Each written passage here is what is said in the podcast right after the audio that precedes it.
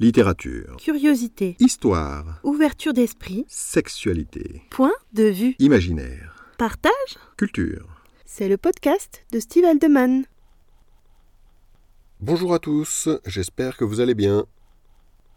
Aujourd'hui, bienvenue dans ce podcast consacré à cris et chuchotements. Quand on tape cris et chuchotements dans Google, le premier résultat qui sort fait référence à un film suédois d'Ingmar Bergman de 1972. Mais ce n'est pas ce dont je vais vous parler aujourd'hui. Cris et chuchotement est, pour reprendre sa propre description, un lieu de référence du BDSM élégant et libertin à Paris. C'est un endroit que j'ai visité une fois et dont je me suis largement inspiré pour Ma soumise, mon amour. Plusieurs scènes du roman se passent dans ce lieu remarquable, que je n'ai pas cité, mais dont j'ai laissé l'adresse telle qu'elle dans le livre. J'ai même repris le prénom du maître des lieux, Pascal. Pourquoi changer une équipe qui gagne?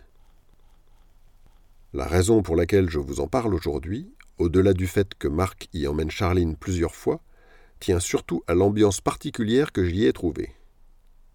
Afin de vous en faire une idée, J'insère ici un extrait du tome 1 de Ma soumise, mon amour, où j'expose ce que m'a inspiré cet endroit. Même si c'est romancé pour les besoins de l'histoire, c'est très proche de ce que j'ai vraiment ressenti. C'est Marc, le personnage principal, qui narre la scène, tout le livre étant écrit à la première personne. À l'entrée, le club me paraît assez glauque. Les images que j'en ai vues sur son site internet le mettent en valeur, mais ce n'est ni plus ni moins que quelques caves voûtées. Elles se distribuent de façon chaotique autour d'une pièce plus grande dans laquelle se trouve un bar. Je m'étais imaginé un lieu plus cossu. En tout cas, quelque chose en rapport avec la haute opinion que je me fais de cette sexualité libérée. L'écrin, esthétiquement, n'est pas à la hauteur de mes attentes. Mais peu importe la forme après tout. D'autant que les caves, j'ai pu m'en apercevoir ces dernières années, sont des lieux prisés par la communauté BDSM. Dans la pièce principale, il y a déjà des groupes qui discutent. Je n'avais pas d'avis préconçu sur les gens que j'allais rencontrer, et j'ai eu bien raison. Toutes les classes sociales ont l'air représentées, ça se voit aux accoutrements.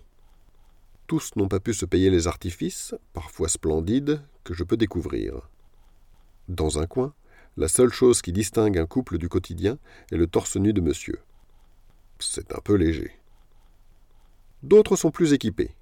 Les femmes, en particulier, revêtent parfois de belles parures, comme le pectoral de chaînette argentée, qui couvre la poitrine insolente d'une belle métisse. Il y a tous les âges aussi, des jeunes gens comme des personnes d'une maturité indéniable. Après nous être assis dans un canapé, Chloé me fait remarquer que je ne suis guère à la mode. Force est de constater que le smoking n'est pas la tenue officielle. En effet, les quatre hommes présents portent tous des pantalons en cuir. L'un d'eux tapote, avec le manche d'un martinet, la cuisse nue de la jeune femme assise à sa droite. C'est pile à ça que je ne veux pas ressembler. Malgré tout, l'ambiance me plaît. Je me sens même tout heureux d'être là. Cet endroit est très présent dans mon roman, aussi bien dans le tome 1 que dans le second qui sortira fin 2023. Je ne résiste pas à l'envie de vous en mettre un passage en avant-première qui se passe également dans le club, car cet établissement est, en quelque sorte, un personnage à part entière de mon roman. Au bar, en attendant d'être servi, j'observe la faune qui a rempli la salle. Je retrouve aussitôt l'ambiance décomplexée qui m'a plu dès le premier jour. Il y a des déguisements particulièrement riches, à l'image d'un soumis harnaché de cuir, entièrement grimé en cochon, avec un masque en forme de groin.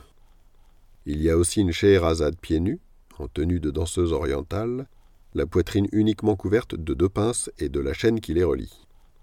Un biker passe devant moi, avec l'incontournable pantalon en cuir. Il est suivi par la femme qu'il tient en laisse, cagoulée et menottée dans le dos. Au fond de la pièce, j'aperçois une Catwoman, un jeune homme moulé dans une combinaison wet look rose fluorescente, une infirmière sexy, et une femme en tenue cosplay d'héroïne de dessin animé, ou de jeu vidéo, je ne sais pas.